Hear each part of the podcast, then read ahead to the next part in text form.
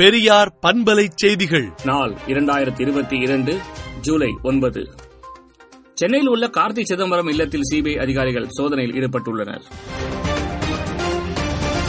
வேலூர் சிப்பாய் எழுச்சி நினைவு தூணில் தமிழக கவர்னர் ஆர் என் ரவி மலர் வளையம் வைத்து அஞ்சலி செலுத்தினார்.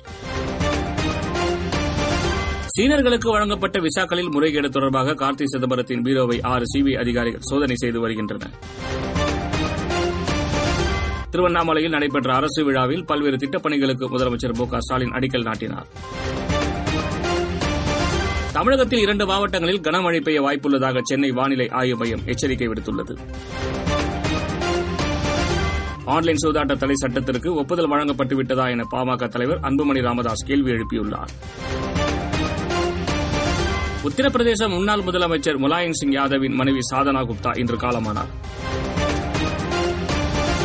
ஜனாதிபதி ராம்நாத் கோவிந்தை மராட்டிய முதலமைச்சர் ஏக்நாத் ஷிண்டே மற்றும் துணை முதலமைச்சர் தேவேந்திர பட்னாவிஸ் சந்தித்து பேசினர். ஃபைவ் ஜி ஸ்பெக்ட்ரம் ஏலத்தில் அதானியம் களமிறங்கியிருப்பதாக தகவல் வெளியாகியுள்ளது.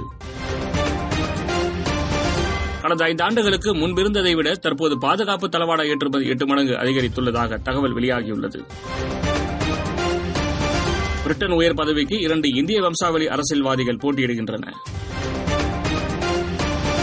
இலங்கையில் அசாதாரண சூழல் ஏற்பட்டுள்ளது பற்றி ஆலோசிக்க அவசர கூட்டத்துக்கு ரணில் விக்ரமசிங்கோ ஏற்பாடு செய்துள்ளார். சிங்கப்பூர் பிரதமருக்கு பேஸ்புக் மூலம் கொலை மிரட்டல் விடுத்த நாற்பத்தைந்து வயது நபரை போலீசார் கைது செய்தது. ட்விட்டரை வாங்கும் ஒப்பந்தத்தை கைவிடுவதாக எலன் மாஸ் தெரிவித்துள்ளார். விடுதலை நாளேட்டை விடுதலை டாட் இன் இணையதளத்தில் படியுங்கள்.